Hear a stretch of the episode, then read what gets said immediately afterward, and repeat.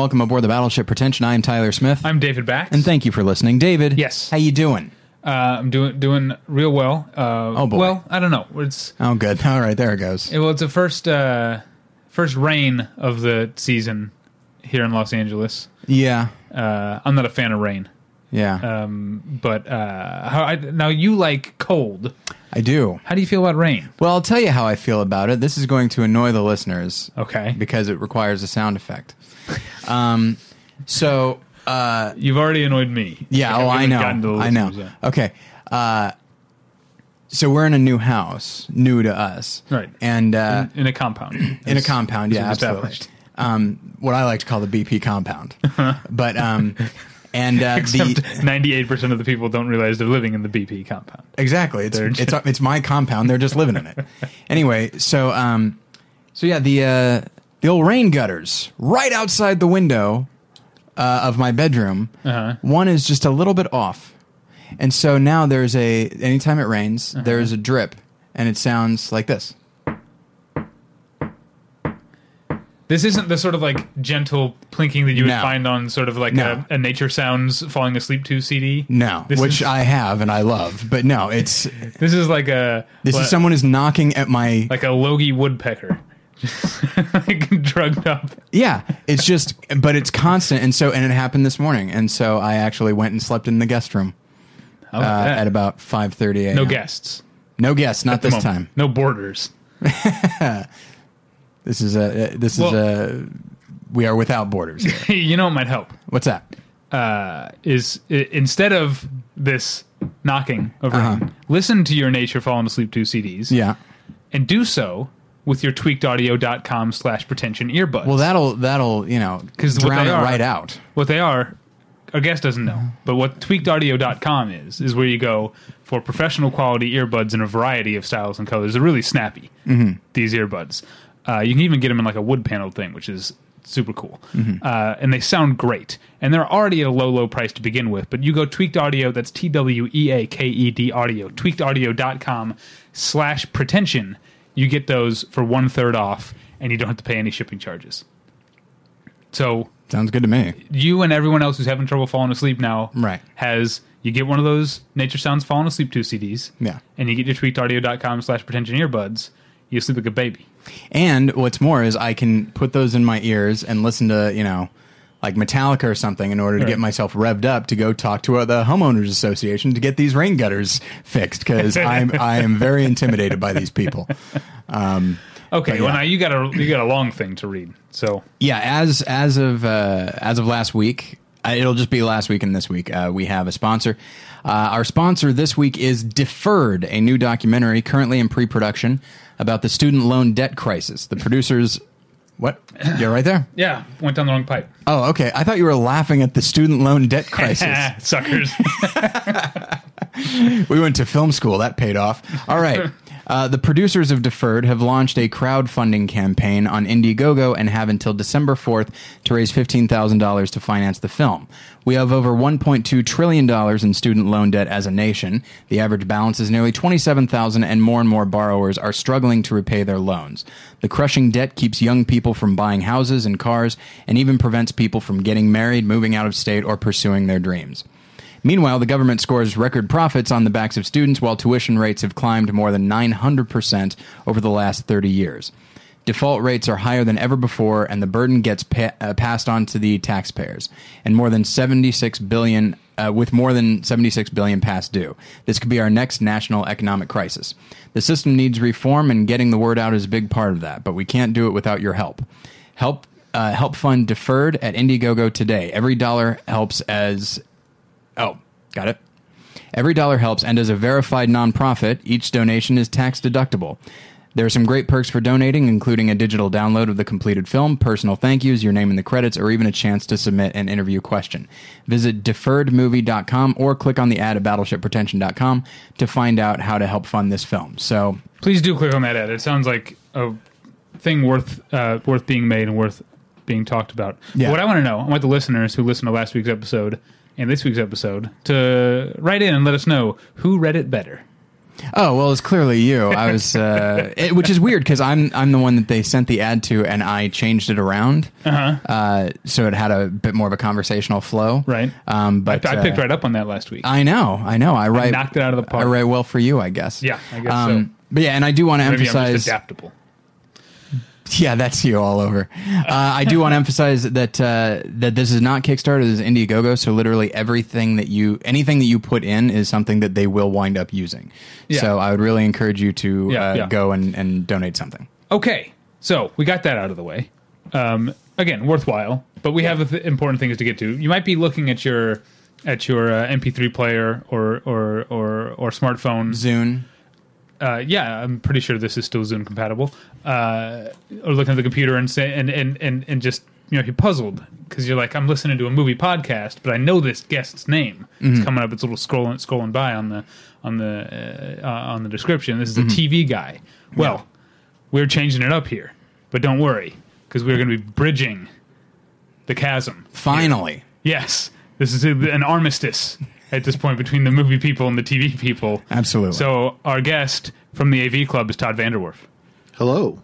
Thank you for being here, Tom. Todd, I said I- Tom. It's it's good to be here. It's good to be here after my lengthy trek from Long Beach. Yeah, thank you for making that trek in the rain. Yeah. I know I'm going to say the thing that everyone everyone says uh, who moves here from elsewhere that people from Los An- who live in Los Angeles forget how to drive in the rain. They do. It's Uh, it's terrifying. Yes. Yeah, I mean, I was uh, I, I I take uh, I take the bus a lot of places. I was on the bus this morning when it was raining, and uh, it, it was just I, I swear I have PTSD from that bus ride because people just didn't know it was jerking and stopping and starting. It took forty five minutes when it should have taken twenty. It was uh, it, it was it was awful. I don't, I- don't mind telling you. I once had this explained to me by like somebody who grew up in LA who Uh-huh. knows it's because we don't get enough rain here to wash like motor oil and stuff Right. like that off the streets. So Yeah, that makes it sense. makes it a lot more slippery. So It does make it's, sense. It's technically safe, but it's very irritating. And it winds up being a self fulfilling prophecy because now when I go out, I'm like, all these crazies don't know how to drive in the rain, so I better be super cautious myself, and then I'm be, I'm part of the problem. Yes. So Um, uh, but you uh, you had an, your email said you had an interview earlier today. I did. I did. Actually, it ended up getting moved to this morning. So Uh, Okay, yeah, but yeah, okay. yeah. Well, I won't ask you who it is. I don't know if that's top, top secret. Who cares? Um, who who'd you interview then? I talked to Terrence Winter uh, with Oh. Boardwalk Empire. hey, all right, All right. Also writing The Wolf of Wall Street. So you see movies and TV coming coming together. together. Absolutely. Yeah, How- there's a how's lot he of doing? that. Um, uh, obviously, Alan Taylor directing um, the, the the the Thor movie. There was another one recently, wasn't there? Um, Well, didn't David Chase do? Uh, well, he did his, he did not fade away, which I didn't like very much. yeah. Uh, but I feel like there was another big TV guy who who. I don't know. Matt Weiner had a movie at Toronto, but it Okay. was supposed to be pretty terrible. Okay. Um, of course, like Joss Whedon came out of TV, and Yeah. the Russo brothers are doing Captain America. That's a and big one. out of Yeah, TV, so. and there's guys like uh, directors like John Dahl or Brad Anderson who can kind of go back and Yeah. forth a, a lot. Um, but yeah, I mean that'd be uh, it'd be interesting to see maybe. Uh, Carl Franklin directs a lot of TV. he does. yeah, and I, I think of him as a movie guy. I didn't like his last movie though. Which one was that? Bless Me Ultima. Yeah, that got kind of mixed reviews. Yeah. by and large. Nicole uh, Holofcener gets a lot of Okay. sitcom work. She does a lot of sitcoms. Yeah, she Uh, does a lot of Parks and Rec, I believe. Parks and Oh, Rec, okay. Enlightened, and there's one other I'm not remembering. Mm-hmm. So Well, I'd love to see a, a, a Michelle MacLaren or a Jack Bender uh, break into the movie, see what they could what they could do. Let's do a whole episode of us just saying names, but not referencing anything at all. That should be a lot of fun for the listener. But uh, for those for those of our listeners who are so ensconced in the movie world, all they do is watch the Criterion discs and and uh, and read. They don't read the AV Club. They read Movie.com. That's all. That's it. That's all they do. Yeah. Let's get to know you. okay, Uh, again, you write. What is your title over there at the AV I'm the Club? TV editor at the AV Club. Yes. Oh, boy. I'm the TV editor and head TV critic. Finally, somebody I can talk Survivor with. This is very exciting. That sounds like a joke, but I so desperately want to talk Survivor with people. But that's that's okay. No, it's all right. Um, Wait a second. So does that mean? So who's who made the call to stop covering Amazing Race? that was ultimately i mean it was it was uh, people above me said hey Okay. maybe we should look at these and amazing race was one of the ones i picked out of there because it was Fair Yeah. enough.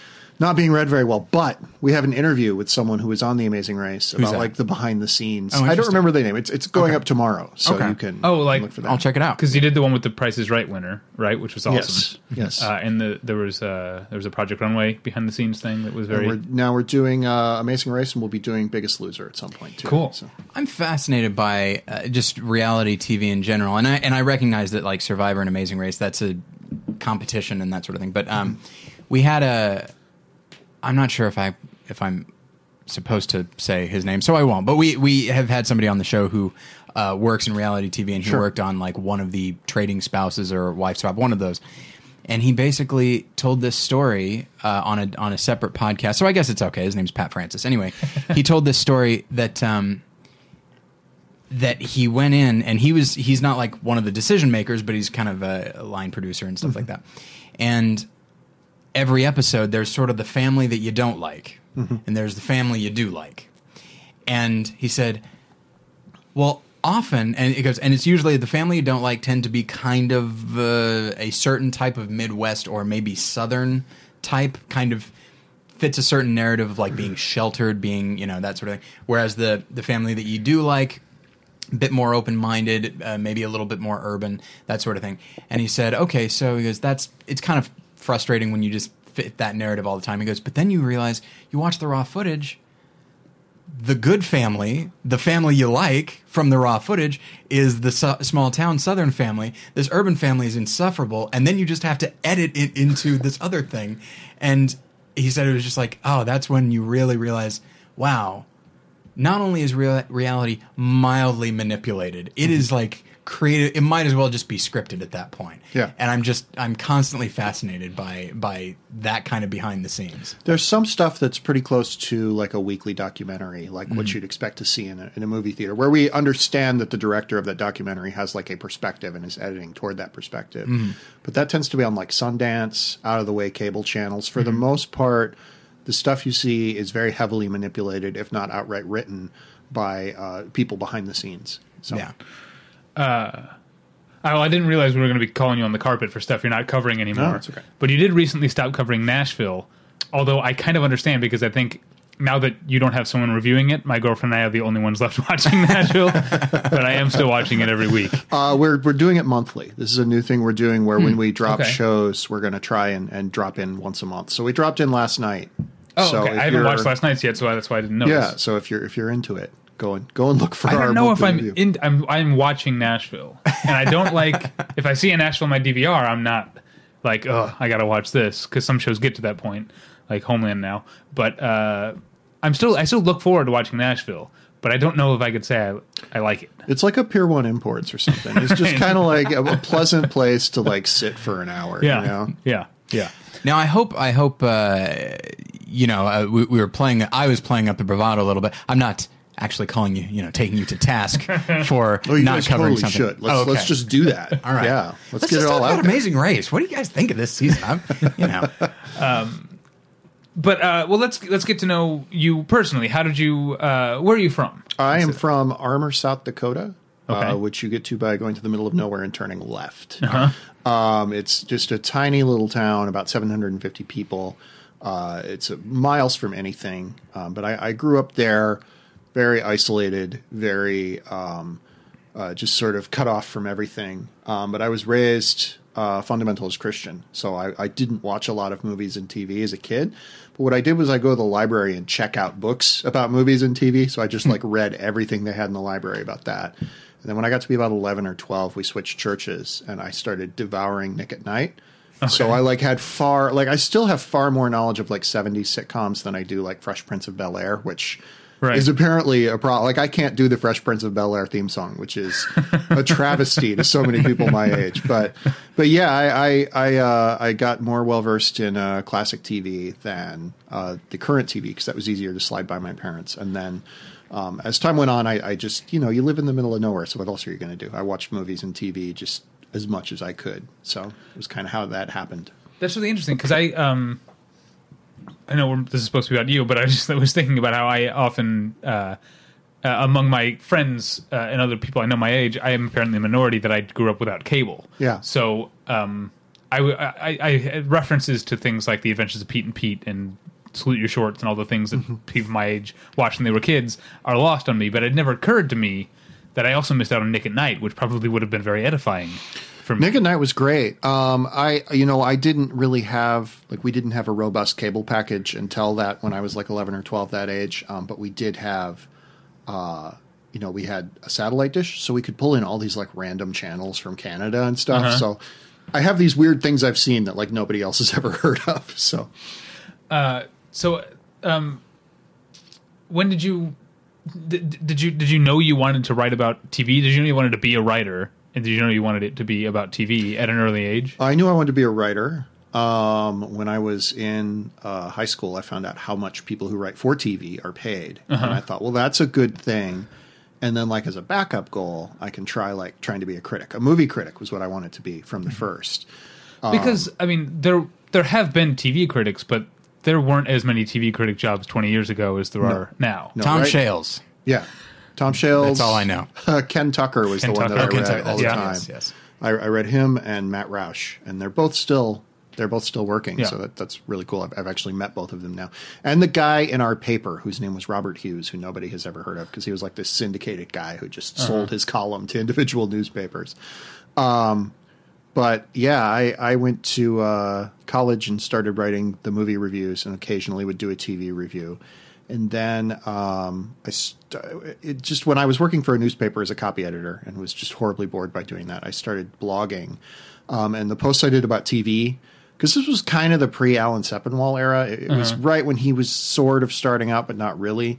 Um, so the posts I did about TV got a lot more attention than everything else. So I just I started writing about that, and that gradually evolved into other work and what I do now. So I fully intended to make the switch to movies at some point, but now um, I, I, I enjoy writing about TV so much more than I think I would movies, even though I love the movies.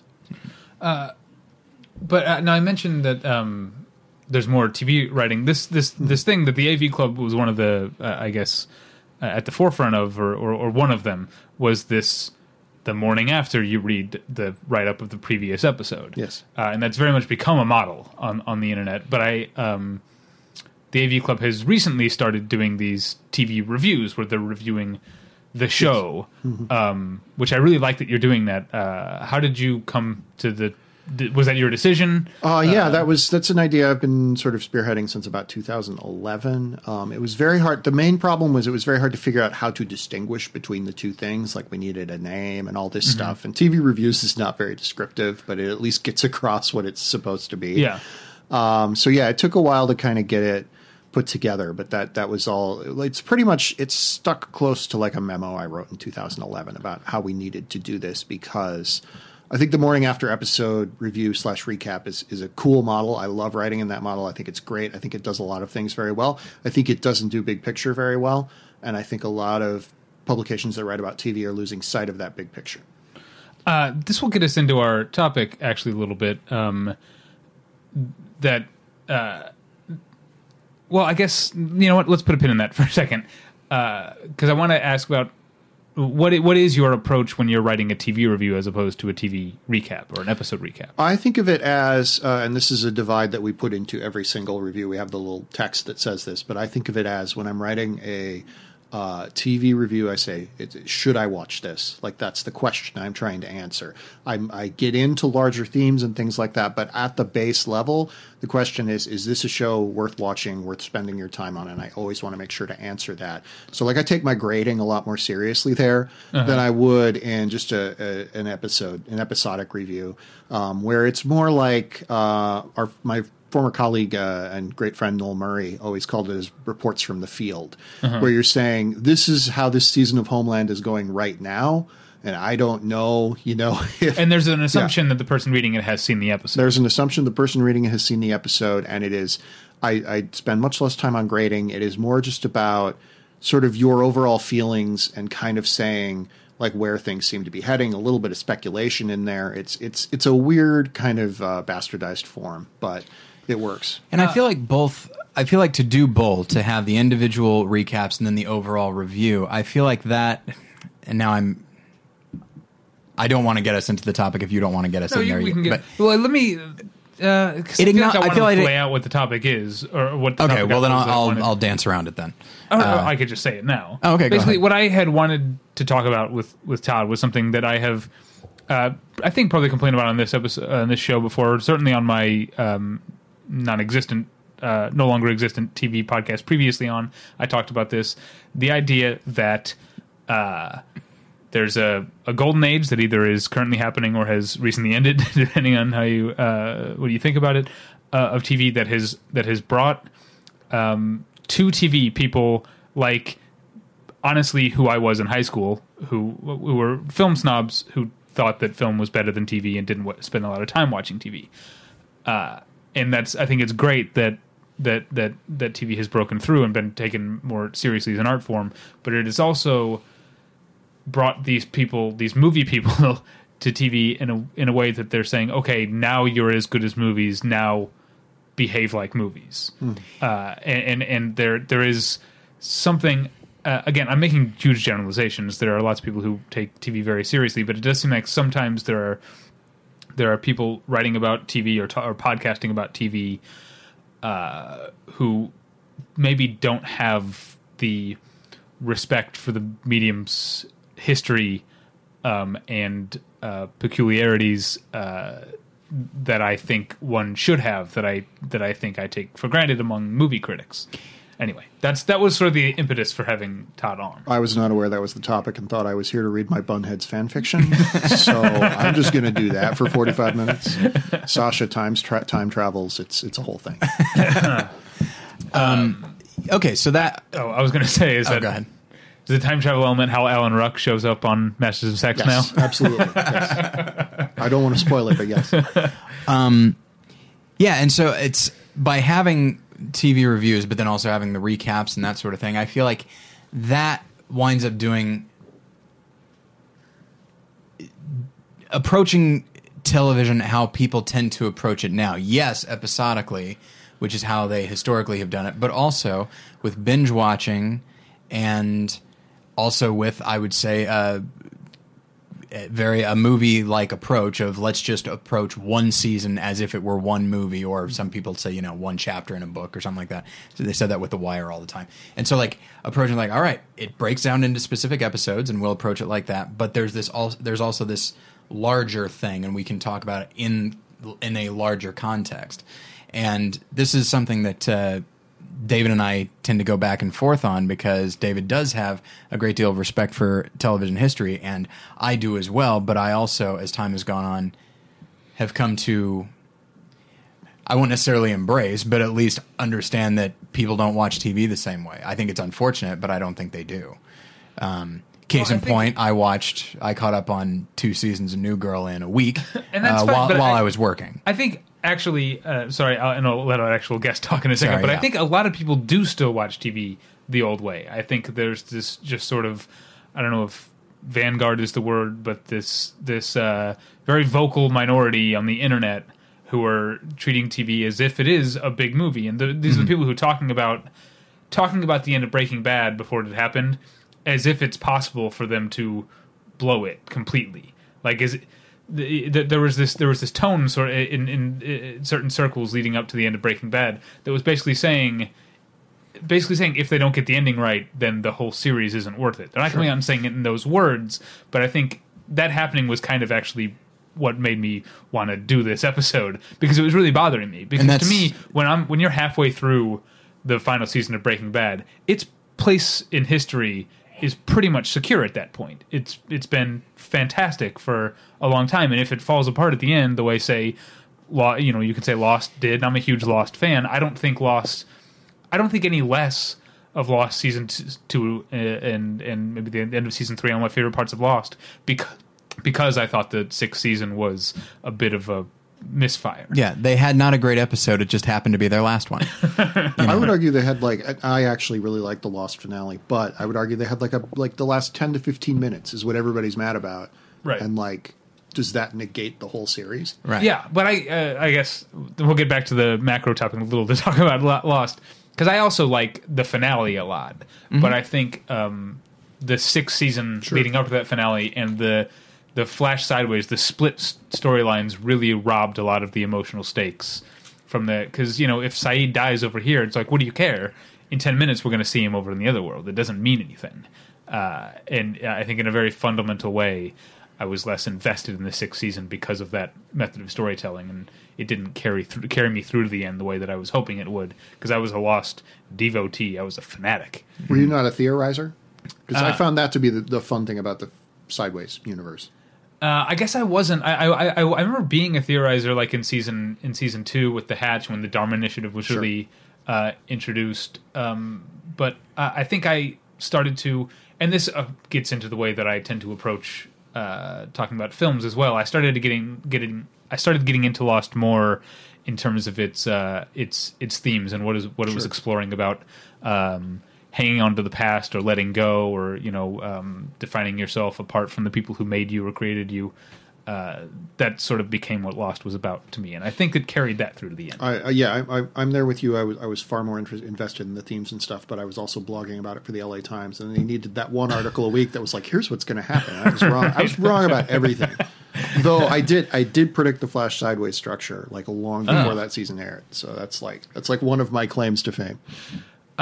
So let's get back to uh, what we were what we were talking about uh, i guess um, well, what do you think i guess of my premise for this topic for this episode Um, I I agree that TV history is unfairly ignored, but I sort of understand why it is. Um, I'm not going to name names of my television critic colleagues, but every single one I've talked to has a like a huge major series. If you found out they haven't seen like more than an episode of it, you would just be aghast. Like it's it's the equivalent in TV terms of having not seen um, like Vertigo Right. in movie terms, or or Citizen Kane in some cases. well i'm But- glad i define myself as a movie guy first so Sure. when i tell you my blind spots if i do i'm mea culpa from the get-go No, no, that's fine. That's fine. You know, I and not everybody can see everything. Like that's that's just the thing. But the thing with movies is you theoretically could see, you know, uh, the they shoot pictures, don't they? Has that list of one thousand movies. You Right. theoretically could watch all of those in probably five years, like if you really wanted to. If you really- were yeah. really devoted to it. Um, I made a list of my top hundred TV shows of all time in I think 2007. It's like it's a pretty bad list, but if you like to watch all of those all the way through, and there's some on there that I haven't seen all the way through because they're not available or whatever, um, would be you know it would take 10 years, and that's that's a that's a tenth of what you'd have to watch for they shoot pictures, don't they? Um, it's just the thing where there's so much of it that I think the main goal that I would ask for like a TV critic would be to be reasonably conversant in some of the big shows. Like you've seen the main All in the Family episodes, but you haven't seen all. I think it's 250 some episodes. So you've seen you know the major thrusts in some of the big seasons, but not everything because you know who has time? Who has time for that? and I think uh, I have so, sort of that problem where I, um, I, I, I, I want to go back and watch all of them, uh, but I know that it's not possible. I, re- I somewhat recently, I guess it's been like a, a year now, but I watched all of Cheers because I had just seen reruns when I was a kid, and I watched it from beginning to end, and it took me a really long time, uh, and I don't know if it was worth it because there's there's a lot of Cheers that I don't like as much as those first five seasons. David, let me ask you this because I know because you, I remember as you were watching Cheers, I, I had this thought, and this is something that you run across, uh, and we've mentioned on the show with with movies, people uh, the way they watch movies. Do you did you find it tempting to say like once you finished it to say, all right, I've finished Cheers. I, obviously, you wouldn't phrase it like this. I finished Cheers, and now I now it belongs to me. I have I own it now, as though almost as though it's like, all right, I've gotten through it, and that's the achievement, as opposed to engaging with each episode on an individual basis or the I'd series like to as a bring whole. Todd into Yeah, this yeah. question because I think that uh, I'm not sure how to answer that, but that is one of the differences between. Uh, you know, a, a film is a single experience that you sit down, you turn the lights off, you watch it from beginning to end, and a t- TV series doesn't exist in the same way. So I'm not sure if your relation to it can be because you do when you finish the film, it's like a part of you now. Yeah. but I don't know if a series. Uh, what do you think of that? My two favorite TV series of all time are The Simpsons and Deadwood. Uh, Deadwood, of course, was cut short after three seasons. Uh, I think it's pretty much the closest thing you're going to find to a perfect TV show outside of a couple of British and Canadian shorter order shows. Um, there are some weird storylines in it, but for the most part, I think is is just beautiful and perfect, and has so much to say about humanity. The Simpsons obviously is still on the air. Will probably never be off the air. I mean, eventually it will, but but you know, for right now, it looks like it's going to run into the foreseeable future. And my opinion of it being one of my favorite shows of all time is largely based on the first eight to ten seasons, and honestly, probably just the first eight. But I don't think the fact that it keeps running, I don't think the fact that I don't watch it every week and I only check in when the AV Club review of it is really good, and even sometimes not then, I don't think that that necessarily negates my love for seasons one through eight. Like, you know, TV shows, you have a relationship with them in a way you just don't with uh, the closest thing is maybe a long book or like a book series. That's that's the closest thing. But like, Well, even- actually, Tyler and I were talking before you showed up about about music, and I was talking about how um, I love the Unforgettable Fire by U 2 Mm-hmm. and the fact that I think How to Dismantle an Atomic Bomb sucks doesn't make me dislike Yeah. an Unforgettable Fire. I still think that's an amazing album. But again, that's you know a concrete a concrete unit, or it's the same thing. Like if you really love a director and you follow all of his films, Okay. you, you might like a certain film more than others. But everyone is slightly different in some ways. Whereas with Cheers, which I agree is one of the better shows ever made, which I've seen all of, um, is you know every sh- they have roughly the same cast. There's some changes. They have roughly the same producers. They have roughly the same creative personnel and it's the same setting. It's the same way to get. It's trying to get 250 some episodes out of a stone. Basically, they just keep squeezing and squeezing until they come up with stuff. And it really depends on you having a relationship, not just with the show, but with the characters. About about them becoming your friends in a sort of a very real way. Uh, that's I'm glad you mentioned that because as much as I talked about being into the themes and Lost, I do find that my um, sort of analytical or critical response to television has a lot more to do with the sort of uh, the basic building blocks of character and story than it Yeah. does when I watch a movie. When I watch a movie, you know, um, I guess Terrence Malick would be a go-to reference of something that I can I don't I don't have to care about his characters and I can still love the movie. Uh, but television is a I, I care much more about story in television and, and characters, obviously. Tyler mentioned New Girl uh, just a little bit ago, which is like my favorite sitcom running right now, and it's in its third season, and is it has a lot of its fans sort of being mad at it, which is very typical of like a third season for a sitcom, where the fan base turns on it a little bit at the start, and then by the end they're like, "I love you still," and then they give each other a hug. Now, does that fit into my theory of people of TV, or is that a recency fallacy in my head that I think is on? The, uh, is that going back to, to TV fans always? Uh, I think you know it's hard to tell because when you get before the internet era, it's hard Okay. to know like were people in season three of Leave It to Beaver like really upset about it. You know, we don't. And also, they produced so many more episodes back then. Um, but I, I think that you know you get to season three and the writers want to push the characters a little bit, want to do some interesting stuff, and I do think New Girl has a really compelling thematic underlying concern. But most people watch that show like the primary reason I watch that show is to laugh and to hang out, you know, with characters that I enjoy seeing do stuff, and you know, to watch uh, Nick and Jess kiss. Um, like that's the whole reason to watch that show for a lot of people. I'm into the themes. I'm into them pushing the characters in in sort of darker directions. Not everybody is. You know, most people just most people just want to hang out there for probably eight to ten years and get sort of tired of it around year six. Like that. That is what they want to do, and that's that's just the way it is. And I wonder, is it, and maybe, and I, I think maybe I'm, I'm off topic here, but this is Battleship Pretension. That's what. We fair do. enough. Uh, does TV, and maybe maybe this is an, an, an issue with modern TV, but mm-hmm. like, are the are is the deck stacked against TV ever being successful? Like, if it goes on, like for example, it'll go eight seasons, people get tired at six, Yeah. but if it stops at six at the peak. People will be like, "What? What? Yeah. Like, is the, is there any way that it will be totally satisfying to everybody? No, I mean that's just that's just the nature of the beast. Unless you're like, I think the probably the one like perfect show I've seen is either Fawlty Towers or The Office original version, uh, and they're they're twelve episodes and fourteen episodes respectively. And also, I think worth yeah. mentioning, um, not made necessarily to make money. They're made both, Yeah. both BBC shows, Yeah. funded by the government, and both don't have commercial breaks. Yes, and and so I I think uh, uh, television, especially as it exists in America on networks, is the most vulgar, if you will, of art forms because it depends so much on on the commercial aspect of it, even more so maybe than movies. Though so much of the British stuff we're watching now is also produced commercially. Like, Right. a lot of that stuff is ITV or, or Channel Four stuff like that. Yeah, Okay. which is uh, yeah, which is um, but. Sherlock is BBC, right? I believe Sherlock is BBC. Yes, um, but yeah, it's uh, it's very difficult to sort of uh, get beyond that. Um, you know, unless you can really think of the episodes as discrete units, like on the Twilight Zone, for Yeah. example, where people are like, "I have a favorite Twilight Zone," and if you like that Twilight Zone, you don't have to like the 155 other ones. Like you can just say, "I like the one where William Shatner is against the thing on the wing of the plane." right. Yeah.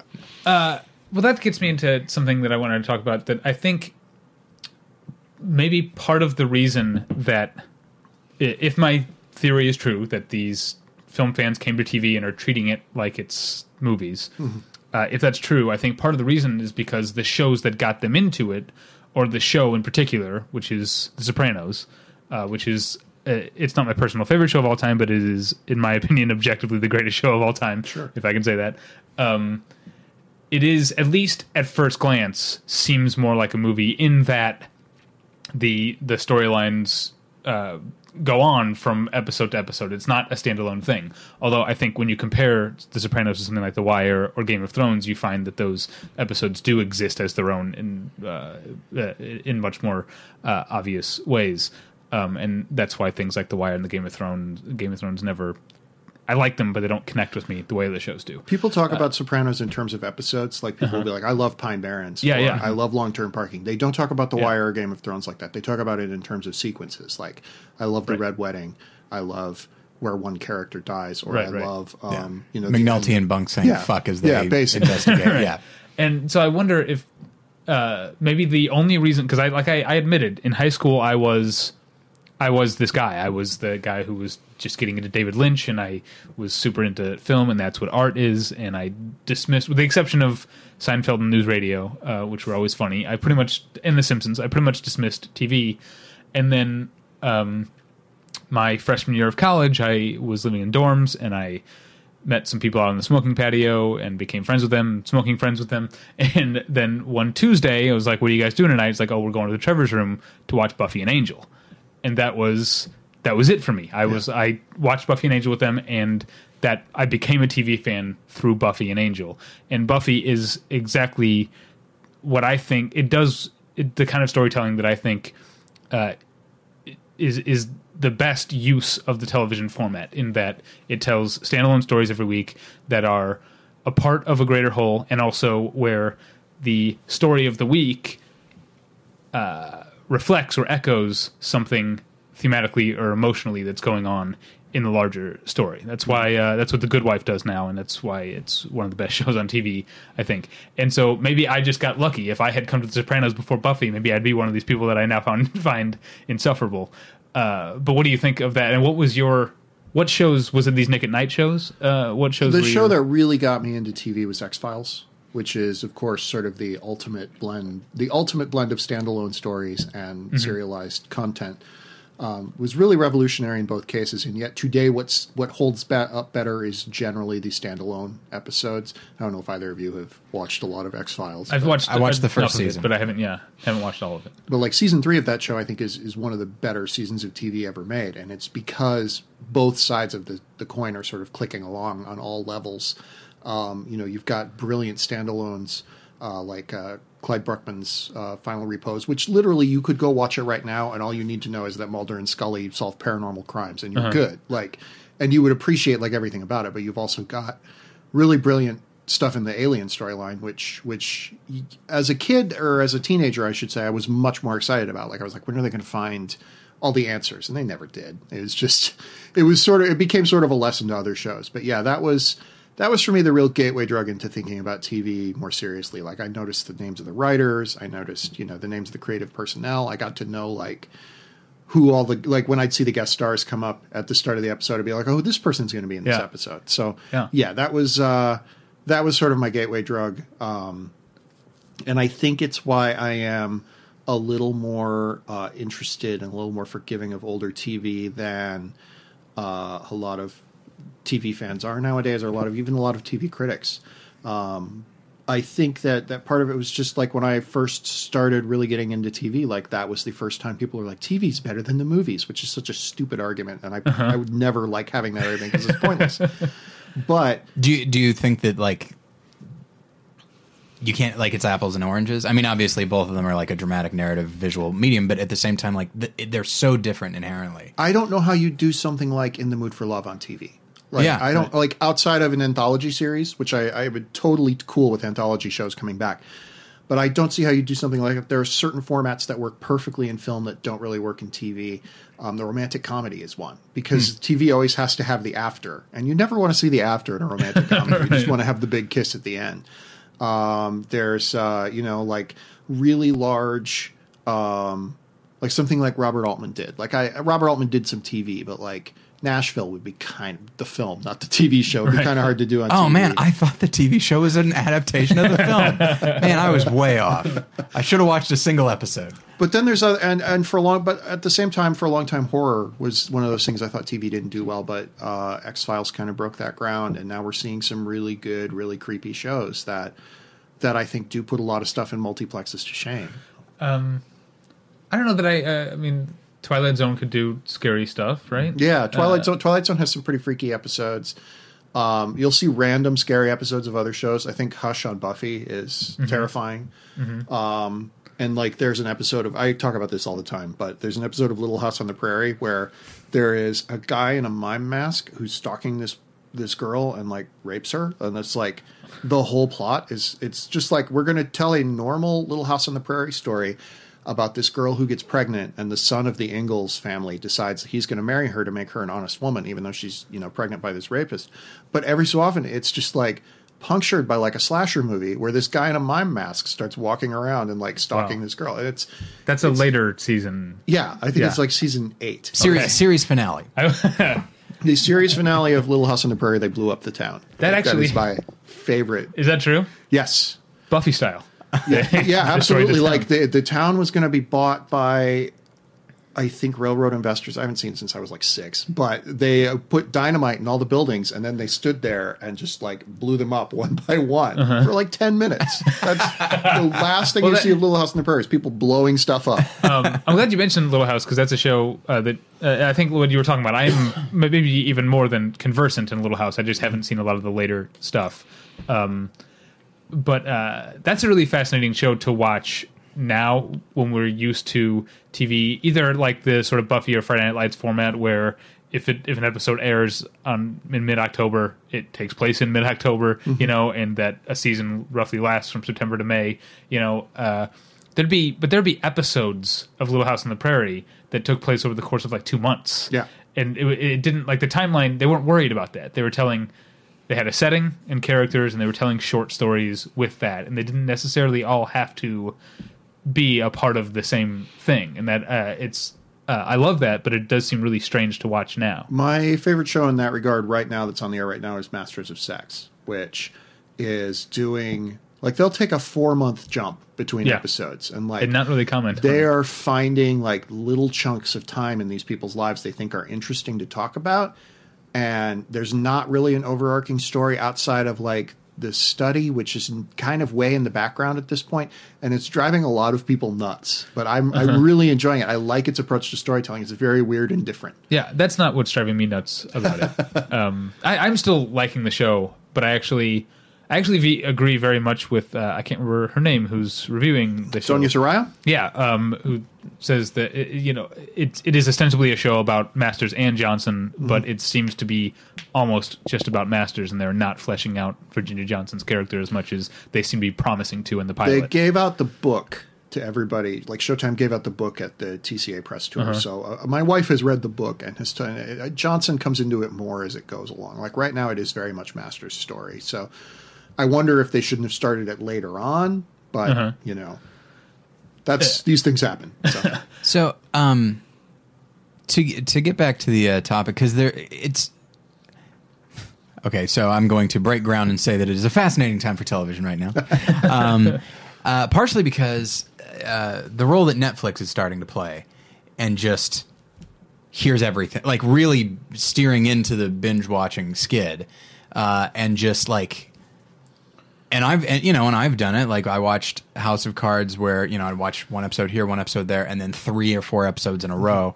And uh and I would do that and then I would condemn myself for doing it in the moment. Just be like, come on man like do this the way it's, it's supposed to be done. It's like yeah but they didn't make it like that. Yeah. you know? They actually made it knowing full well people were going to do that. Some shows I think are not meant to be watched uh, in that way I think you told me last week you watched three episodes of Hannibal in a row and wanted to hang yourself. it was like 3 a.m.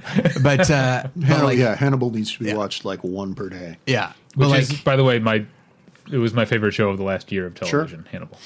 and it's, and even the, and New Girl, I, I, I binge watched that. And when you do that, you realize, you feel like, man, these people cannot commit to anything. Now, I recognize in general that's one of the points, but when, you know, when you're watching all the episodes in a row, one after another, you realize like, oh, this episode, th- this relationship, which seems to be really important, it lasted, well, about about an hour and a half, you know. um, but uh, and so I feel like that that's one that probably should I should have probably spaced out.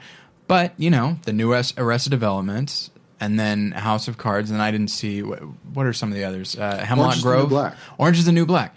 Um, you know, those are done in a TV style. Uh, they're done in TV style, TV format.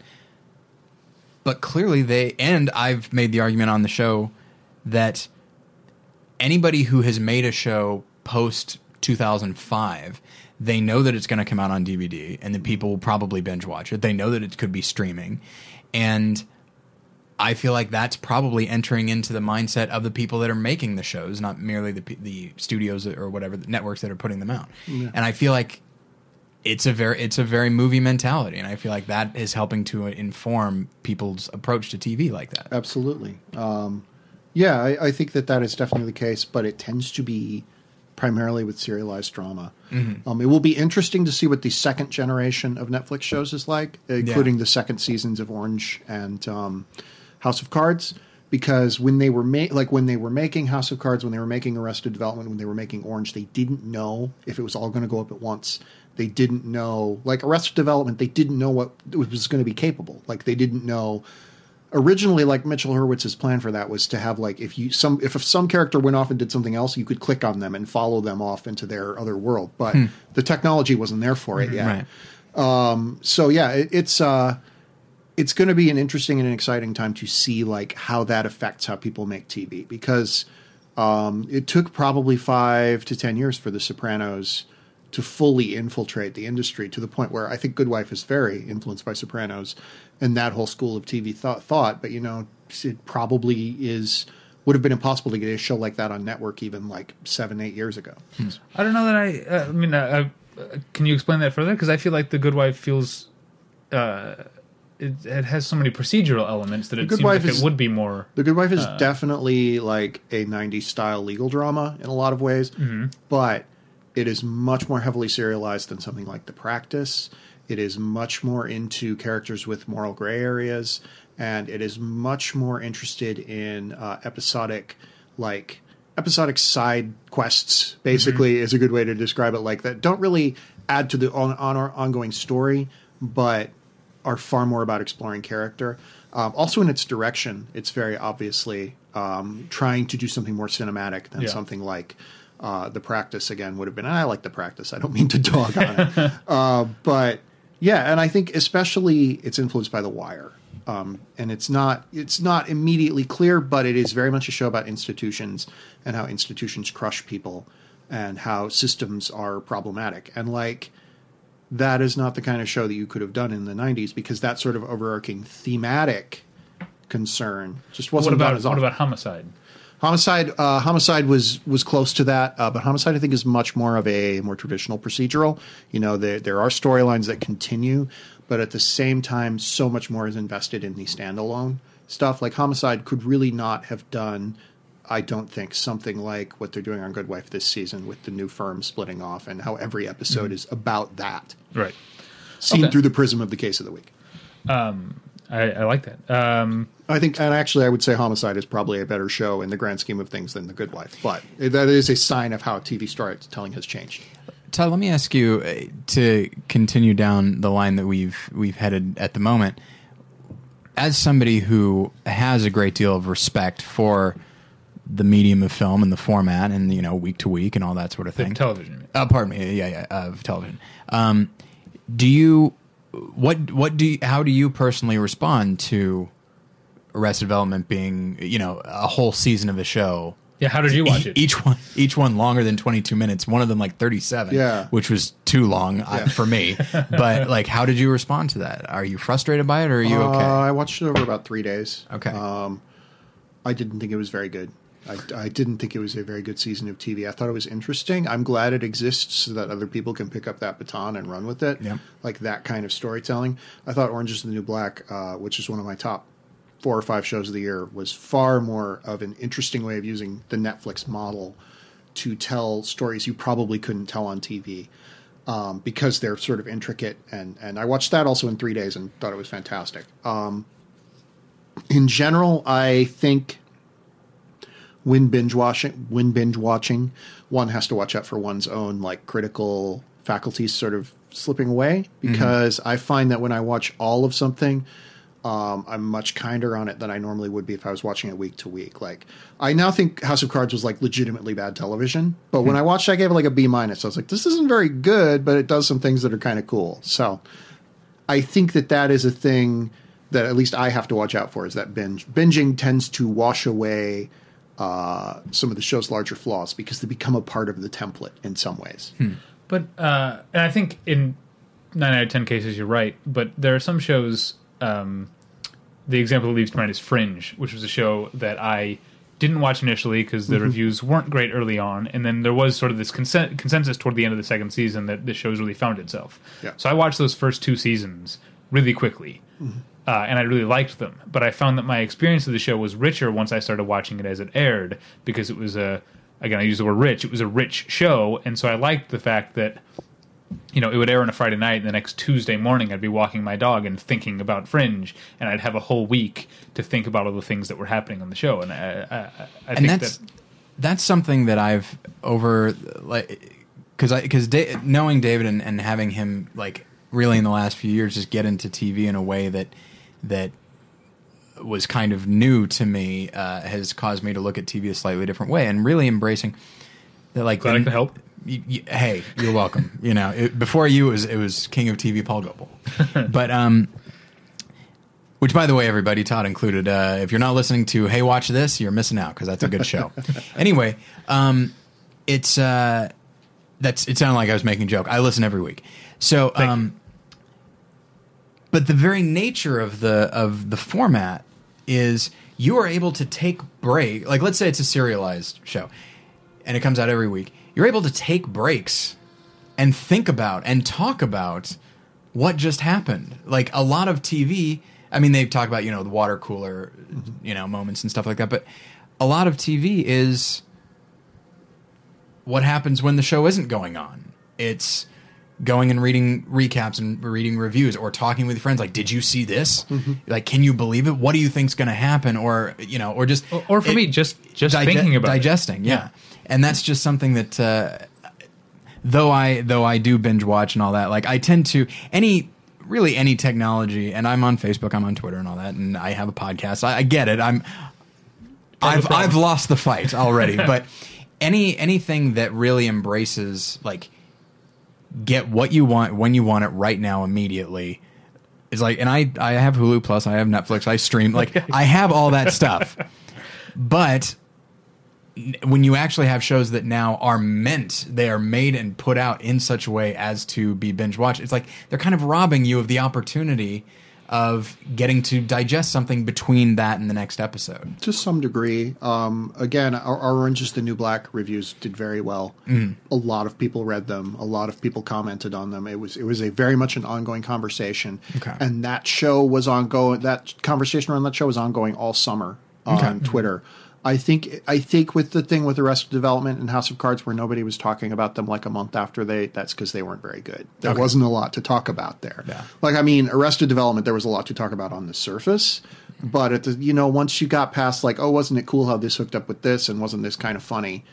You know, it, it sort of drifted away from the consciousness. Whereas Orange is the New Black did the TV thing where it had really great characters and each episode was kind of its own discrete chunk, and like there was a lot going on in that world, and it was a world worth getting lost in, and um, I think I think that's why people responded to it so much. But I am I am very worried about the loss of the episode as a discrete thing because I think that even a show like Breaking Bad, which was very serialized, could do an episode like Fly, which was like this is a this is like a day of time out of these people's lives that we're going to look in on. It's not necessarily going to have much to do with the overarching story. It does thematically, but you know, it's not like it's not like that fly came back at the end of season five and like pushed Walter White off a off a balcony or something. Um, you know, like people always wanted the uh, the Russian from Pine Barrens to come back on The Right. Sopranos. Yeah. Yeah. Uh, but People are s- still want Sal to come back to Mad Men, which Yes. is annoying Yes. to me. Um, though I, I would not be surprised if Mad Men's final season turns into like a farewell tour, like of all these characters that have sort of like. I hope Chauncey the dog comes running up, right. says hello, Don. It's 1969. Um, no, uh, I I think that the episode is such a wonderful and important thing about TV, and I I love like a really well done episode, and I think we think too much about, um, you know, the th- series as a whole sometimes, especially when binge watching. And like, I think there are shows that aren't helped by binge watching. I think Hannibal is definitely one of them, where Hannibal, you need a little time to get out of that mindset. And so it's it's an interesting question, and it will be interesting to see how it affects the evolution of TV in the next ten years. this leads me uh, another question I want to talk about. Um, is, is you know, in, in in one case, people are these cases you're talking about. People who are watching everything right away, but uh, another byproduct, I think, of this newish way of looking at television is people dismissing things too quickly. Uh, and the example that I always go to is uh, Rubicon, Yeah. which I think by the end of its first season, especially its second to last episode, Galveston, which is amazing, uh, it was really starting to find itself. But I think because it didn't know what it was for the first half of that season, it it it, it lost a, it lost the chance uh, because people may or at least this is my theory is that people coming at this approach that a season is like a movie they're they're gonna they're gonna check out because if it's not good in the third episode why would it be good in the tenth uh, and I think that I think that's a problem. Obviously, there's also the problem from the studio or the network side of canceling things too quickly.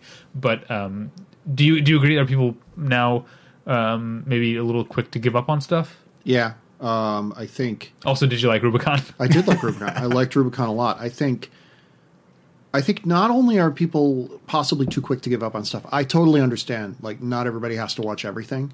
Like if you are bored by a show and it's, you know, whatever, you can drop it. Like if you find the pilot boring, go ahead. I think that the culture right now though is like uh, so much of it is like saying, "I have given up on this show." Like, it, like it's a brave stand you are taking on a hill somewhere. I have given up on our Agents of Shield. It is not what I expected, and you know who cares? Yeah. Um, I think. I think that uh, to a degree, you know, TV is constantly ever evolving, and the trick of watching TV critically is to always hold in your head that some show you're not watching, like say the episode of Two and a Half Men that's on right now, maybe the greatest episode of television that has ever been produced. And like if other, enough other people say that, you probably should go check it out, and maybe it will be. So I think that it is like it is too easy to get locked into our opinions we had based on like what we saw. Like I stopped watching um, Back in the Game, which we were talking about earlier, because I assumed it was not for me. But maybe it is. You know, another show I haven't I've fallen behind on is The Goldbergs, which a lot of people have said has turned into this fine little comedy. But yeah, there's so much TV right now. It's so easy to give up on something, and it's so easy to say, you know, I have given up on this, and I am right. It's not necessarily the case because it's so ever evolving. Like, I would I would bet just about anybody like twenty bucks that this season finale of Homeland is going to be really satisfying and people are really going to like it. Is that going to negate like all the stuff before it that was uh-huh. kind of like we need to get this car back on the road and I we're not sure how we're going to do that. So let's dither around for 6 episodes and then maybe we'll do a couple of things. Yeah. No, but for a lot of people it's going to be like yes, this justifies me sticking with it. Um, but this leads me to the idea of a show finding itself leads me Yeah. to another thing that that that bothers me about a sort of newish way of uh, looking at TV in, in that people are uh, averse to the idea of jumping into a show in its second season if it Yeah. gets good in its second season. Everyone says, "Oh, it's good now," and I even admitted, like when I watched Fringe, you know, I didn't. People say the episode Peter is where that's where it found itself. I didn't start with Peter. I went back and I watched the entire season and a half leading up to that. Uh, but it does bother me maybe a little bit, even though I'm guilty of it, that people aren't willing to. I don't know. One of the uh, so I don't know if you have listened to my other podcast that I do with uh, Paul Goebel. Hey, Uh, watch this. it's called Hey Watch every This. Sunday. Yes. Uh, and the idea is that we assign each other a TV, sh- uh, an episode each week to watch. And he assigned me an episode of Sean Saves the World. Pretty much, I think, Out of spite? Ex- pretty much expect, yeah, to to uh, That's kind of what he does. that we would both hate it. Um, and then the episode, I, it's the only episode I've seen, and it wasn't great, but it wasn't terrible. And he was like, "Oh, I guess maybe the show is finding itself." But uh, I don't know if Sean if Sean Saves the World suddenly becomes by the end of the first season a great sitcom. Will it be too late? Will people uh, will, will not only viewers but like but but critics and the people who consider themselves the cognoscenti will they deign to jump onto a show? a lot like of that. I think a lot of really good critics keep an eye on a lot of things. Uh, the show I'm watching right now that I think has the prospect to become like an all time great show is Mom on Okay. CBS. It's not I'm it's not an all time great show right now, but it has a lot of elements and it is pushing them around in different in different uh, combinations and saying, what if this works? What if this works? What if this works? And they are finding things that work for them, and every episode's a little bit better. And like that's a fun thing to watch. And like I, I would miss that. That's another product of having to put an episode on every week. I would miss that if everything went to like 13 episode seasons that were released all at once. Right. Can you think of any examples uh, of uh, other shows that have really terrible first seasons and then went on to become? Parks and Rec was think? not very good in its first season. Um, let's see. I I think 30 Rock had a shaky start, though it, it found itself very quickly. I always disagree on Parks and Rec, but I think that's because I locked into the character Ron Swanson so because he was He was the he, one thing that he was ready made, you know, and I was just like, this is who is this guy? Every like. And, and the character of Leslie was just like too much like Michael Scott in that first season. Yeah. but it was just like my attitude was like, who cares? Look at this guy. And and so when people are like that first season, like what what are you talking about? It was great. Oh no, I guess it wasn't. That character was great, and and then everybody kind of caught up to him. But I'm sorry I interrupted. No, no, that's fine. That's fine. You go back even further, and there's shows like, um, I mean, I would never call the first season of Mary Tyler Moore show bad, but it's certainly not as good as what came later. Uh, same thing with like Taxi. The Bob Newhart show took about two years to find itself. In season three, it really kind of came into its own. So, of course, people were a lot more patient back then, and people would sit through something that was sandwiched between two more popular shows. So, that's kind of the other side of it. You mentioned Thirty Rock, and that got one, uh, reminded me of something else I'd wanted to talk about. Uh, that as much as we've been talking about how there's not enough respect for the history of TV, there's a certain there seems to be a certain strain of TV comedy, Thirty Rock, Children's Hospital, and then these uh, greatest event in television history things, where there apparently there's a band of comic minds out there who have a lot a lot of respect for the history Yeah. of TV and are really injecting that into their shows. Uh, I, find, I find that very refreshing. I would add community to that as well. I think that's I uh, don't watch. Uh, I think, but yeah, I, I agree that there are a lot of shows that are recycling and rehashing. Uh, one of the great things about Thirty Rock was that one of the things about the single camera comedy revolution of the last 15 years or so is that they have basically taken all of the plots that become too that became too hide worn for the multi-camera comedies to use them and are just doing them again. Like uh-huh. 30 Rock did a high school reunion episode. Like and because it's in a different format, it feels fresher. But like if you look at the structural bones of those, it's just the same story. They're telling the same story I Love Lucy did, and Right. and that's That's a funny episode. yeah, too. that's a lot of fun. I, yeah, I love that reunion episode. But yeah, it's uh, it's some of it's an appreciation of TV history, and some of it is the fact that there are really only like twenty five sitcom storylines, and they just have to keep churning them up. And when you've seen enough of them, like Tina Fey has, like Dan Harmon has, you can sort of wink toward them. Uh, but I, I, I- I felt not just in, in story lines, but uh, in things like the way that Thirty Rock did their live episodes. Yes. even though the first one I didn't think was very funny, the second one I did like. Uh, it, it didn't feel like it wasn't just like a season of Rock Live. Yeah. um, it was. Uh, it, it really did be, seem to be paying homage to the fact that TV, a lot of TV used to be done live. Yes. uh, and, and it and it was aware of that. And also uh, Saturday Night Live, of course, was was the big thing there. But yeah, it was definitely some of the fun of that, I think, was seeing how will Thirty Rock handle uh, its signature style in a live setting. I don't know if it was entirely successful at all of it, but I, I like I remember Julia Louis Dreyfus playing Liz Lemon in flashbacks. Basically, Very I thought that was brilliant, and and yeah, it's definitely an homage to the original golden age of TV, the first of like seven golden ages of TV. so Well, let me. We should probably wrap up pretty soon. We're going over an hour, but uh, we keep. Uh, we've used the word golden age a lot, and I've multiple times said that we are either in one or we just saw one. And what is your feeling about where we are right now? Uh, I think we're starting a new one. You know, uh, the the thing about Golden Age of TV, and I, I wrote a whole article about this that people can go find. It's called "Long Live the Golden Age of TV." It's called "The Gold, Golden Age of TV is Dead. Long Live the Golden Age of TV." Um, the thing about the golden age of TV is that basically every decade but the 60s, somebody was like, this is the golden age of TV. Because you had the original 50s, which was like all the live experimental stuff. The 60s is actually a really good decade for TV, but because that was the decade when the vast wasteland thing was and all production was moving out to LA and New York media was sort of looking down on it, it's become kind of forgotten.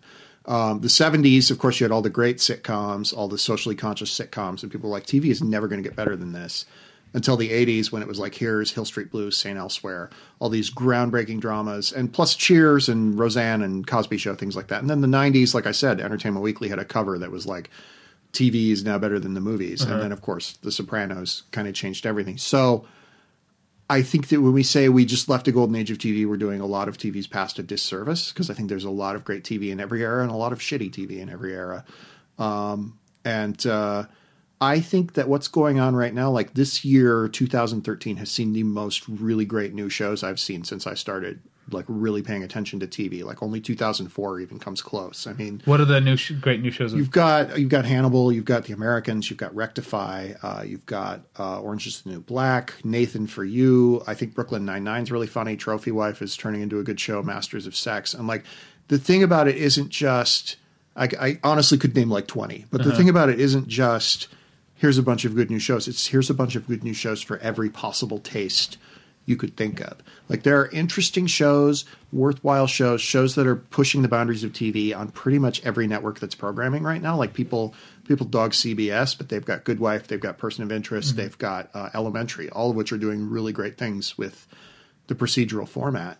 Um, so it's I think it's a great I think that part of the reason people are saying the golden age of TV is dead is because it's so much harder to keep up with all the good TV.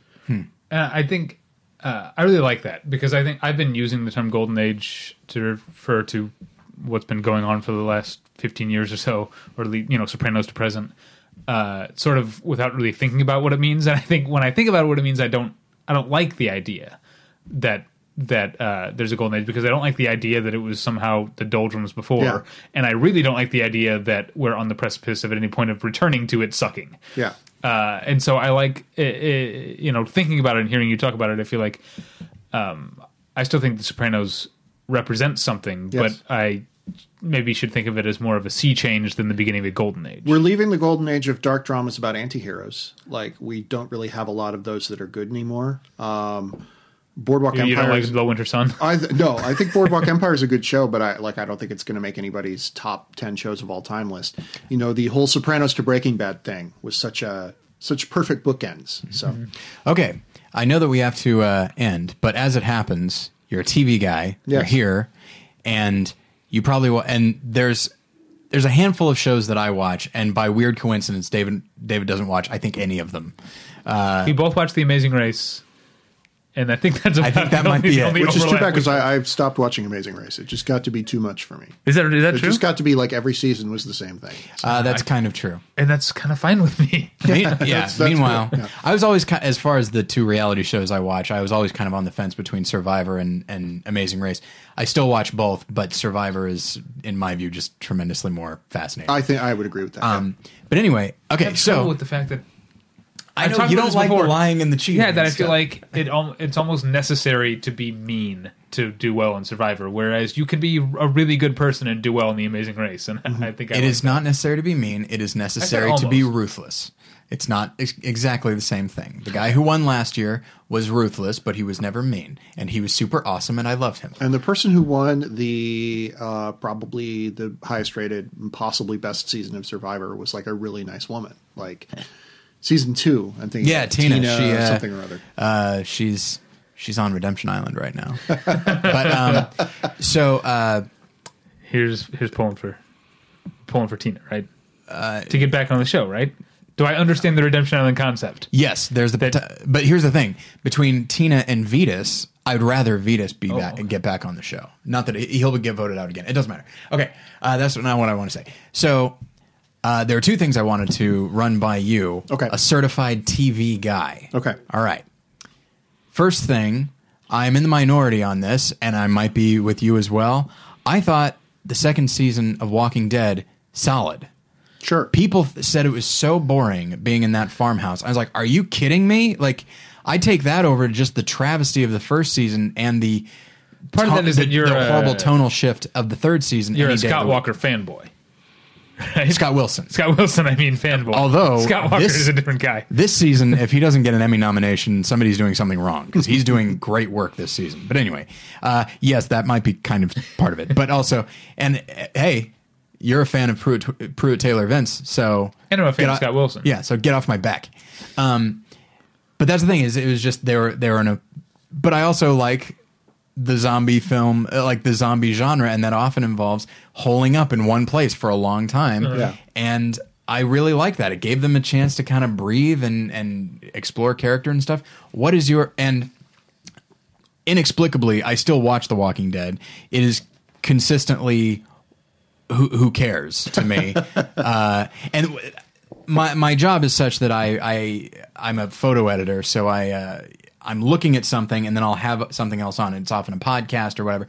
But there are some TV shows that I'll just have on and I would do that with Walking Dead, and I thought, so wait a minute, let me get this straight. The show with the great zombie effects and the terrible dialogue, that's what you've chosen to listen to and not watch. And I was like, okay, you got to change this up a little bit. But uh, but yeah, what is your opinion of that show in general? I think I, I I have fallen behind a bit on season four. Okay. But I thought each season of the first three got a little bit better than the previous. It's a show I watch. I don't think it's a very good show, but I enjoy Yeah. the I enjoy the mood of it. Yeah. I enjoy the vibe of it. I enjoy. I like. I. It seems weird to say this, but I enjoy hanging out in a post-apocalyptic wasteland every week. So it's, It's- like your it is Nashville. not- it's, it it's what Nashville is to me. yeah, it is yeah, it's it is my Pier One imports. Um, it is not a show that I could watch like binge. I don't think, but I do. I like it. I like it for what it is, without thinking it's terribly great television. There's not really that many, in my opinion, there's not really that many shows that effectively build a world and then allow you to live in it week Yeah. to week. And I feel like that's one of the things it does well. Now, if it could only people it with characters I like or at least care about, and uh, yeah, how about this? Characters I don't actively root to die. That would be good. The death of spoilers. The death of Andrea was one of the happiest days of my life. but um, anyway, so that's the first thing. Second thing, uh, so friend of the show, Jason Aiken and I, uh, Todd, you don't know him, but you should. He's a good guy. Um, he and I talk about Boardwalk Empire as a show that is certainly there is a there is a major change that I will not spoil because the show's too. It's good enough that I don't want to spoil it. There's a major change from seasons two to 3 and I think it's a little worse. Wait, is that the one that the Hollywood Reporter had a headline "Sudden Pit Stop"? Yeah, I guess so, asshole. I'm trying to be nice here. I think only people who know would get that. What do you think? It's it's a very clever line, by the way. Um, but uh, but yeah, and so uh, so we've talked about the the show in general. I haven't watched any of the current season, but I hear it's very good because it focuses on the Chalky White character, which I like. But um, when talking about the great TV shows that even that are on right now, people tend to like Boardwalk Empire is the one they remember after the initial slate. It's the one they're like, oh yeah, and you know what? That one's not bad too. Like, it's missing something, and I cannot put my finger on what it is. Do you have any theories? I think it's Nucky. I think those anti-hero dramas had really strong central characters. I like Nucky. I like I like that his his quest is sort of he wants to continue to be a good person while still doing all these bad things, and it mm-hmm. doesn't really work that way. But you need to have real, like, I want to say swagger to pull that off. And Nucky is just he he feels like a politician. He feels too much like a politician for the show to really work. And it worked best for me when they focused on him being a politician. Because And I- it's like, well, I've seen gangsters before, but I like this. And I should say, I think this this current season is very well done. I, I, Okay. I've seen I've seen the finale, uh, and it's it's really tremendous TV. But yeah, I think that the reason this season was so well done is because Nucky's kind of a supporting character. Do you think it is a function of casting? I love Steve Buscemi, but you mentioned there there needs to be a certain swagger, and I don't think he necessarily has it. Uh, it could be. You know, I don't want to badmouth Steve Buscemi, who does really great work on the show. But He yeah, really does. I think he's playing the character as written, whereas I think he's a great character actor, and I think Mm-hmm. like uh, it takes a James Gandolfini or a Bryan Cranston or or like an uh, Ian McShane to pull the character to them to some degree, so that it becomes Yeah. a tug of war between the writer and the actor. Buscemi will just always sort of just go there. Yeah. So, My my uh, oh, my go impression my my girlfriend watches Boardwalk Empire and I don't, but usually uh, often it will be on while I'm checking email or doing something else. My impression of the show is that each episode is about 50 minutes of quiet austerity and then something fucking horrifying happens. pretty much. That's about right. That's what I get by listening to it. from It's the other uh. Yeah. it's beautiful. It's beautiful to look at, especially in HD. It is another show that builds a real world worth getting lost in. But yeah, the, the characters outside of some of the supporting players are not immediately arresting. Yeah, it's it's very strange. And my my friend and I we were talking about like we we arrived that yes, Nucky was maybe the the problem, which he's not a terrible character and he's played really well. But we thought maybe you need a different type of actor in there, and so we were trying to hypothesize because it needs to be a character. Tony Soprano is imposing in every possible way, and so you don't want to go up against him because just look at him; mm-hmm. he's frightening. Yeah. So with Nucky, you need somebody that could conceivably be a reputable politician, someone who has power and people know it, but not doesn't exude power in such a way that people will not challenge it. It's like that's a that's a lot in one character, and you need a certain type of actor. We arrived at Stanley Tucci That'd be great. and Ray Liotta. yeah. Those are the two we arrived at, and it's like, and I think they would have done a, a good job. It might be a little too late to recast, but um, but yeah, Ray it's- Liotta had a very short-lived TV show a few years ago, right? Where he Smith? was uh, Smith. Yeah. I would love to see him do or be on TV regularly. he's doing like I saw Place Beyond the Pines. I saw Killing Him Softly last year. Like he's a really great actor that for some reason has like has kind of fallen away. And I think some of the best work he ever did was in Narc, which admittedly was 11 years ago now. But like it'd be it. I would love to see him like have a show on HBO or Showtime or something like that. I think another thing about Boardwalk is it's sort of the epitome of the well plotted TV show. Mm. Every season has a bunch of like six, seven strands, and then they come together at the end, and you're That's- like, yes. oh, look at that. But TV, I think watching TV for plot generally will disappoint because TV is so much more a medium driven by character. And I think that they just haven't found like uh, I, I think Richard Harrow is amazing, Yes. and I think Chalky White is amazing, but they're really not the focuses of the show. So Yeah, it's it it does feel too neat. Whereas stuff like certainly Deadwood and certainly Sopranos, there's a raw quality to it uh, that I feel like really gets into the nature of the characters, and maybe maybe it gets into the nature of Nucky. He's very neat. TV TV at its best. One of the reasons I was really disappointed in the last eight episodes of Breaking Bad. TV at its best, I think, is really messy. Mm-hmm. And Breaking Bad was really messy for a while, and then it got kind of neat. It kind of was like, here we're going to close off this story path, we're going to close off this story path, and that's fine, like for an ending of a story. But I think at its best, TV leaves possibilities open all over the place. Like that is why the Sopranos finale will always be the TV finale for me. That's a great point, actually, because I also I kind of pretty much agree with that. Um, and of course, Buffy, which is my favorite show of all time. You Yeah. know, uh, uh, you know, I hear you know there, there's another Hellmouth in Cleveland, or whatever the uh, line is at the end. Um, I want to ask you before we wrap up, just out of curiosity. I mentioned Rubicon earlier. Uh, there are certain shows that I think are, you know, obviously there are shows like Firefly and Freaks and Geeks that get a lot of attention for having been canceled too soon. Yeah. But there are certain shows. Rubicon is certainly one of them. Karen Sisco is one of them. Maybe Boomtown that got a second season, but still, I think shows that got canceled too soon.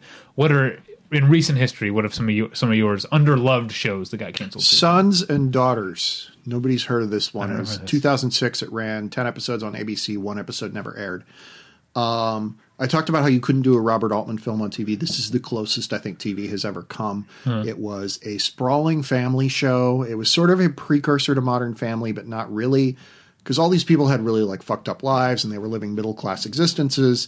Uh, they couldn't just solve all their problems by buying a new car like they frequently do on Modern Family, and uh, it was it was all improvised. They had a great cast of actors you've never heard of, only one of whom has gone on to anything really. It's Eden Sher, who's on the middle now. Oh right. right. Um, but yeah, it was just this great, sprawling little family comedy. And it came on right after Arrested Development was canceled. So it always got compared to that, even though it was doing a very different thing. And people were very upset. Like people were very mad at it for existing, basically. All right. Sons and Daughters. Is that available? Like uh, It is on- not available anywhere, although you can find it uh, through illegal channels, if you Okay. wish to, which is what I have had to resort to. Unfortunately, I wish it would. I wish there was a Criterion collection for TV because that would be a natural fit. I hope Shout Factory picks it. Up. They've got soon. Fishing with John, yes, so we're good there. but at the same time, uh, like every episode was scored to the Grateful Dead, so that may be what's that may be a hard thing to overcome. Interesting. Uh, oh, that gets me to. There's another whole question I wanted to ask that I forgot about because I wanted to talk about The West Wing and how much I love those first four seasons, and Having not seen the last, I've and I've never watched the last three seasons of The West Wing, and it's maybe out of a certain loyalty that I felt at the time to Aaron Sorkin that I don't mm-hmm. know that I feel anymore because I'm not as big a fan of him anymore. Uh, The but, final two are pretty good. yeah, you, get- you season fight five, through. season That's what five's a tells mess. me. Yeah. Yeah. Um, It's got one or two good episodes. There's one involving uh, Supreme Court judges that I like quite a bit, partially because they bring in some actors that I like. But yeah, seasons uh, six and seven are solid. Alan Arkin, uh, sorry, Alan Alda. Okay. That's fun. The question I wanted to ask this could, uh, seriously, if I had thought to be this to ask this earlier, it could be a whole discussion. But I just want to ask this sort of uh, correlation: showrunner in TV equals director in movie. Mm-hmm. Uh, what are the uh, where is that true and where is that false? do you think? Community. But I mean, it Dan just- Harmon. That's very true. but uh, I'm I'm not saying examples of it. Just Oh, like, in, okay. in which ways is it true? I see. And in which ways is it not true? There are some showrunners who operate sort of like the uh, like Darryl F. Zanuck of the like probably pre '60s '70s film world, where they sort of are delegating a lot of responsibility, and then they kind of say, "I like this, I like this, I like this," you know. And then there are people like uh, Matt Weiner who are basically they they they do everything. I mean, they don't do everything, but they have to make every decision. Like they're very much micromanagers of that show. So it's very much a continuum. Like it really depends on the series, but the greatest TV series tend to have that strong vision of a strong central figure. There are exceptions, as there always are. Um, there are shows where the showrunner left after like a season and it still kept going on and was really great. But especially in the current era, it seems like there's a strong correlation between strong showrunner and strong show. which might which might you know certainly I think enters into the the the premise, which is you have TV auteurs now, um, in a way that maybe you didn't used to. yeah. yeah. You know, to the point where But I, mean, I just mentioned Dan Dan Harmon. Like, I don't think years ago, maybe because I was younger and didn't care so much, but like, like a Dan Harmon, a David Milch, you know, stuff like that. I'm aware of these people now, where I didn't, whereas I didn't used to be. yeah. I think I think X Files was the real sea change there too. I mean, maybe that's just because of me, because people didn't know Steven Bochco and David E. Kelley before that. But you get before Bochco, who did Hill Street Blues and a bunch of stuff, and it's like people didn't know any of those names. Yeah. They didn't care. was Norman Lear like I- well known? Although there were, uh, yeah, uh, yeah, sitcom auteurs, especially there were dramatic auteurs uh, who were working, but you know they weren't as celebrated, like uh, Stirling Silliphant. You know, outside of maybe Rod Serling, and I think that was because he was on camera. yeah, I guess my my uh, again, I'll go back to my being a, a diehard Buffy fan, but uh, I and I love Joss Whedon. I'm a, I mean, I'm a Whedonite, but uh, to refer to Buffy and Angel as Joss Whedon shows, I think discounts the in some ways the contributions of your Jane Espensons and Doug Petrie's and David Greenwalt's and all these and all these people, and so that's why I feel like the the correlation between showrunners and film directors kind of breaks down a little bit. But is it, but is it uh, any different when you look at something like Raging Bull to call that a Martin Scorsese film when he was he was absolutely the primary guiding voice, but Paul Schrader's so much of a part of that. Uh, Thomas Schoonmaker's so much a part of that. I can't remember the cinematographer. Okay, well then maybe I should have instead of mentioned writers, I should have mentioned uh, different directors. You know, uh, the Breaking Bad. You've got Yeah. Michelle MacLaren, you've got Rian Johnson, you've got Vince Gilligan, you've got other people who have come in and directed episodes. Um, do you think that Michelle MacLaren doesn't get the respect she deserves because people think of Breaking Bad as Vince Gilligan's show? Uh, I think uh, Michelle MacLaren absolutely deserves whatever respect she gets, but Vince Gilligan is the one who says this is what the visual template's going to be. Uh, I was on set for The Americans about a month ago, and those guys, those showrunners, I, I sat in on a meeting with one of the directors, and I can't say much, obviously, but basically they were saying, okay, this is what we're going to need here, this is what we're going to need here.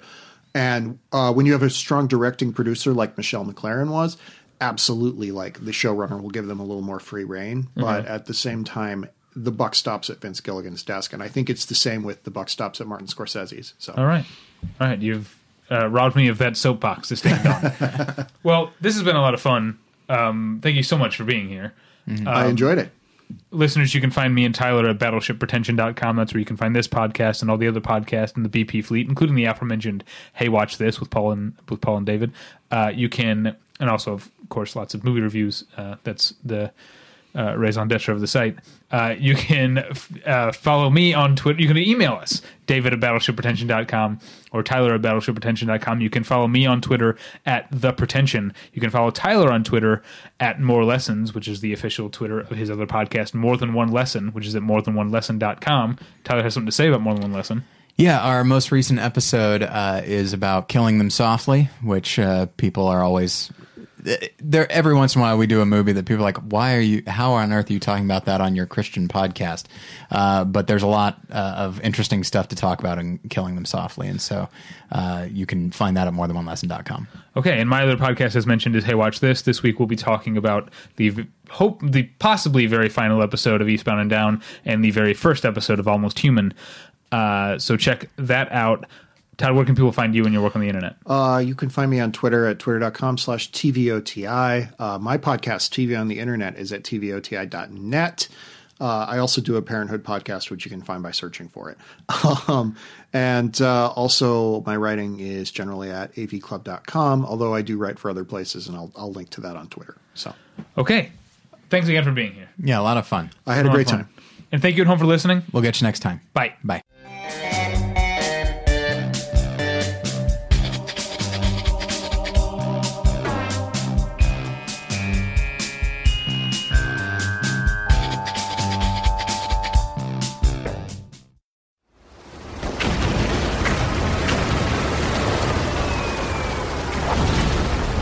This program is a proud member of the Battleship Pretension Fleet.